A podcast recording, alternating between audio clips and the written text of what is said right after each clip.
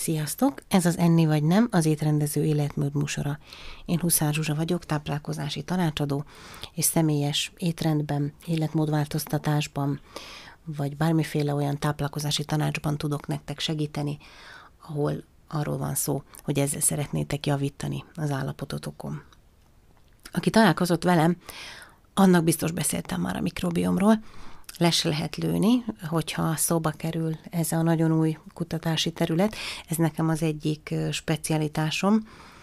Egész egyszerűen, mivel azt vettem észre már jó évtizedes tapasztalat után, hogy a civilizációs betegségek hátterében szinte mindig 99%-kal ott áll a mikrobiom eltolódása. Nagyon nehéz visszafelé diagnosztizálni, de azt nagyon nehezen tudjuk megállapítani, hogy melyik volt az első lépés, ami a szervezet eltolódásához vezetett. Tehát először károsodott-e a mikrobiom, amiből mindjárt beszélni fogok, de elmondom pontosan, hogy mi ez, és hogyan károsodhat. Tehát, hogy az, az a károsodás lépette fel először, és utána történt mondjuk egy cukorbetegség, egy inzulinrezisztancia kialakulása, vagy egy autoimmunbetegségé, vagy pedig azok is ezt hozták magukkal, mondjuk a rossz felszívódás és a, a rosszfajta törzsek elszaporodása miatt. Ezt így nehéz, ahogy mondtam, visszafelé diagnosztizálni, az viszont biztos, az a fordított bizonyítás, hogyha gyógyítjuk a mikrobiomot, akkor az egész szervezetünk gyógyul vele, a meglévő krónikus betegségeink, de nagyon jó prevencióra, nagyon jó az élethossz megnövelésére. Ez egy igazi ö, csodatévő ö, fegyver a kezünkben, hogyha tudjuk, hogy hogyan bánjunk vele. Ez tulajdonképpen az a szervünk, ami csak 200 grammot nyom, de eldönti, hogy hízunk-e, depressziósak leszünk-e, netán táplálékallergiások leszünk-e. Ezt az emberi mikrobiomot csak pár éve tekintjük szervnek, és működésében még rengeteg a fel nem fedezett terület, az azonban már bizonyos, hogy rengeteg funkcióért felelős, és ezért a modern táplálkozás tudomány és a molekuláris genetika egyik legfőbb kutatási területe. A mikrobiom az tulajdonképpen a bennünk és rajtunk élő mikrobák, gombák, baktériumok összessége. Egy bonyolult ökológiai rendszer, melyek tagjai velünk élnek, táplálnak, védenek, és néha rajtunk élősködve kihasználnak minket, és akár a halálunkért is felelősek lehetnek. Minden ember mikrobiomja ugyanolyan egyedi, mint az új lenyomat. Alapjaiban befolyásolja a többi szerv egészségét, valamint a mentális állapotokat, ezért nem régiben a második agynak is kezdték nevezni. Nagy része ezeknek a mikrobáknak, gombáknak, baktériumoknak az emésztőszervénkben található, a gyomorban, a vékony és a vastag bélben, ahol az immunrendszer, ezt ugye már nagyon régóta tudjuk köztudomás, hogy az emberi szervezet immunrendszere itt van. A mikrobiom ennek szerves részét képezi, azonban több ennél az idegrendszer részét is képezi. A mikrobiomnak nagyon kényes egyensúlya van. Úgy képzeljük el, hogy ebben a, ebben a 200 grammos szervben több élőlény található, mint ahány um, égövi jelenség van a, ebben a galaxisban, ahol élünk. Tehát ez egy elképesztő szám kimondani se lehet. Nagyon kényes egyensúlya van, ami ha felborul, akkor betegségekhez vezet. Itt alakul ki tulajdonképpen, hogy a szervezetünk immunválasza egészséges lesz-e egy adott ingere, vagy nem kialakul az autoimmun folyamat, vagy nem. Nagyon sokan kérdezitek tőlem rendezvényeken, írásban is, hogy hogy lehet az, hogy egy családban egy, mondjuk az egyik testvér laktózérzékeny lesz, a másik nem. Hogyan lehet az, hogy valaki vele született, gluténérzékeny, tehát cöliákiával születik, a másik testvér nem. Vagy hogy kialakul ugyanolyan táplálkozás mellett az egyik gyereknél, cukorbetegség, a másiknál nem. Tehát a genetika mellett, amit hozunk magunkkal, és a, még testvéreknél is nagyon különböző lehet, a mikrobiom egyensúlyának felborulásáról van szó. Pont ezért lehet, hogy ugyanilyen életmód mellett az egyik testvérnek rossz immunválasza alakul ki, tehát elindul egy autoimmun folyamat, másik testvérnek pedig például nem. Manapság ez minden ötödik embert érinti, a gluténérzékenység, a laktózintolerancia, a fruktózfelszívódási zavar, stb és mindegyik mögött ott van a mikrobiom egyensúlyának eltolódása. De ez vezet a szívinfarktushoz, rákhoz, a diabéteshez nagyon nagy mértékben, és például a neurológiai betegségekhez, mint az Alzheimer vagy a Parkinson. Nagyon sok kutatás folyik éppen ezért ezzel a a szervel kapcsolatban. Nem véletlen, hogy ezek csak most indultak. A tudomány nem tartott ott, hogy ezt felfedezze, és ezzel ilyen szinten foglalkozzon. Azt, ahogy mondom, azt úgy régebb óta, már az antik kor óta tudjuk, hogy a, az immunrendszer az emésztőrendszerben található, didaktikus következtetésekkel. Azt viszont ö, nem tudtuk, hogy ez a mikrobiom létezik. Nem voltak ö, olyanok a, a laborfelszerelések, egész egyszerűen nem voltak olyan mikroszkópok és olyan molekuláris ö, kutató berendezések, amikkel ezt lehetett volna vizsgálni. Most már lehet. És például egy egész friss kutatás, hogy különböző törzsek élnek itt a, a mikrobiomunkban három nagyot különböztetünk meg. És például, ha a firmicutes törzs túl burjánzik, akkor a fogyás lehetetlenné válik, mert ezt úgy hívják, hogy nagy raktározó. Ez a mikroorganizmus mindent elraktároz. Teljesen felesleges azzal stresszelni, ilyenkor valakit, hogy kevesebb energiát vigyen be, hogy ott van az a bizonyos termodinamikai törvény, hogyha nem viszünk be annyit, akkor nem fogunk raktározni, de ez a törzs mindent el fog raktározni, egyáltalán nem engedi, hogy úgy használódjon fel az energia sejtekben, ahogy annak kéne.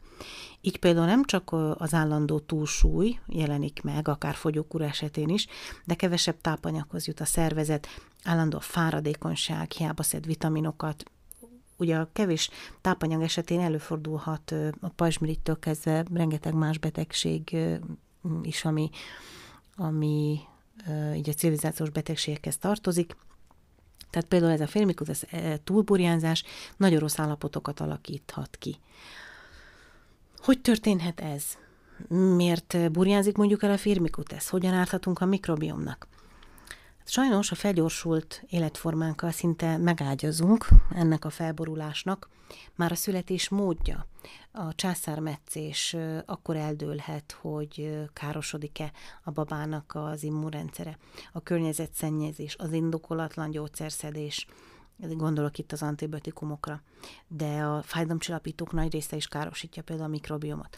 A mértéktelen túlfertőtlenítés antibakteriális szerekkel – amit most már biztos mindannyian tudunk, a vírusok, így például akár a COVID ellen nem védenek, azonban a baktériumokra, a gyilkosak, így a bennünk rejlő jó baktériumokra is. Ez mind nagy mértékben károsítja az érzékeny egyensúlyt. És a legbefolyásolóbb tényező természetesen a táplálkozás, az állati zsírban és fehérjében, cukorban gazdag, feldolgozott élelmiszerek. A rohanó mindennapjaink velejárója, a stressz itt is egy ördögi kört alkot, a szorongás, az aggódás, a depresszió gyulladásos folyamatokat indít el az emésztőszervekben, ahol a gyulladástól károsodik a mikrobiom. Ahogy rosszul emésztünk, rossz a felszívódásunk, gyulladás áll fent, ez a B-lagy tengelyen, amit az előbb említettem, eléri az idegrendszert, ahol állandósul a mentális betegség, depresszió, ködös agy, felfokozott stressz, pánikbetegség. Ez viszont megint visszahat, gyullandásos folyamatokat indít el az emésztőszervekben, és ez az ördögi kör indul előről. Ennyi sok negatív után, a jó hír viszont az, hogy amilyen könnyen változik rossz irányba a mikrobiom, úgy javítani is lehet rajta. A legfontosabb a minőségi étkezésre való átállás, például a mesterséges adalékanyagok teljes elkerülése – a növényi étrendel, főleg a teljes értékű növényi étrendel csökken a gyulladás, mérséklődnek az addig kialakult civilizációs betegségek tünetei. A mikrobiom azonban egy kicsit speciálisan bennél, itt a sokrost, élelmirost fogyasztás és az erjesztett ételek beiktatása is segít. Ezt viszont mindig nagyon személyre szabottan kell végezni. Mindig mondom, hogy egy étrendet nem lehet letölteni a netről, hiába tűnik jónak, mert amilyen egyedi az új lenyomatunk, ahogy az előbb említettem, annyira egyedi például a mikrobiomunk összetétele, és éppen az, hogy, hogy hol tartunk abban a betegségben, abban az állapotban, amit ez okozott nekünk. Az előbb mondtam, hogy az erjesztett ételek beiktatása segíthet, abban az esetben, ha éppen nincs egy hisztamin túltengés, egy fellobbanó allergia, vagy akár egy fellobbanó gyulladás az emésztőszervekben, mert akkor például ezek az egyébként egészséges ételek nem tesznek jót. Ezért is nem szeretem, hogyha mondjuk itt tovább küldözgetitek valakinek a, az étrendet, amit írok, mert mindenkivel személyre szabottan kell foglalkozni, hiszen, ahogy mondtam, annyira különleges a mikrobiomunk, mint akár a, az új lenyomatunk. ami az még az ikreknél is nagyon különböző. A másik nagyon fontos dolog a mikrobiom felborulásánál a felszívódási zavar. Ugye a különböző emésztőszervi gyulladások, azok folyamatos rossz állapotban tartják a bélbolyhokat, kezeletlen betegség esetén a bélbolyhok elhalásához is vezetnek, amely nagyon súlyos állapot, vagy a, a vékony és a vastag bél kisebesedésével gyomorfekéje járhatnak. Ezek, ezek mind kezelhető, ám nagyon súlyos állapotok, és mindet a mikrobiommal kell kezdeni, és legelőször is a megfelelő vitaminpótlással, mert a vitaminok, ásvány és nyomelemek megfelelő aránya az nagyon fontos ahhoz, hogy a saját immunrendszerünk is fel tudja venni a harcot, és segíteni tudjon minket. Itt jön az a képbe, az a hír, amit mostanában sok helyen lehet olvasni, hogy a probiotikumok azok nem mindig előnyösek. Először is nézzük egy kicsit, hogy a, mi a különbség a pro, a pre és a szimbiotikumok között. A probiotikumok ezek a bennünk élő törzsek. A prebiotikumok azok az anyagok, amik ezeket a törzseket különösen jól tudják táplálni. Mind a kettőt magunkhoz tudjuk venni, a probiotikumokat is tudjuk akár élelmiszerrel, akár pedig különböző táplálékkiegészítőkkel, tabletták, cseppek vagy folyadék formájában magunkhoz venni. Azonban azért nem érdemes a patikában kiválasztani, szimpatikusnak tűnőt, mert az előbb is említettem, nem tudhatjuk, hogy nekünk éppen melyikre van szükség, mondjuk a három nagy csoportból. Ezért érdemes egy szakértővel beszélni, mert hogyha ne talán a, a firmikuteszt tápláljuk túl, akkor egy nagyon komoly metabolikus betegséghez, egy, egy állandó ok nélküli elhízáshoz is vezethetjük a szervezetünket, ugyanígy a, a laktobacillus törzsekkel is. A szimbiotikumok azok tartalmazzák a pre- és a probiotikumok összességét, ezeket is nagyon meg kell nézni, hogy milyen célzott esetben adjuk-e.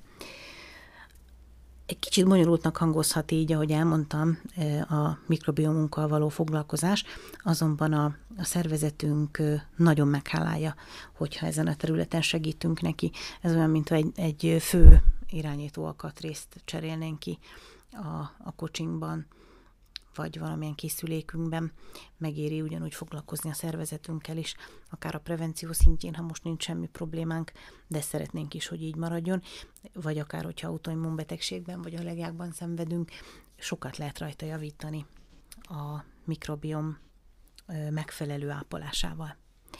Hogyha vannak erről kérdéseid, akkor tedd fel nekem itt, hogyha pedig szeretnél étrendet, akár a mikrobiommal, akár más betegséggel kapcsolatban, akkor írj az étrendező kapcsolatoldalon.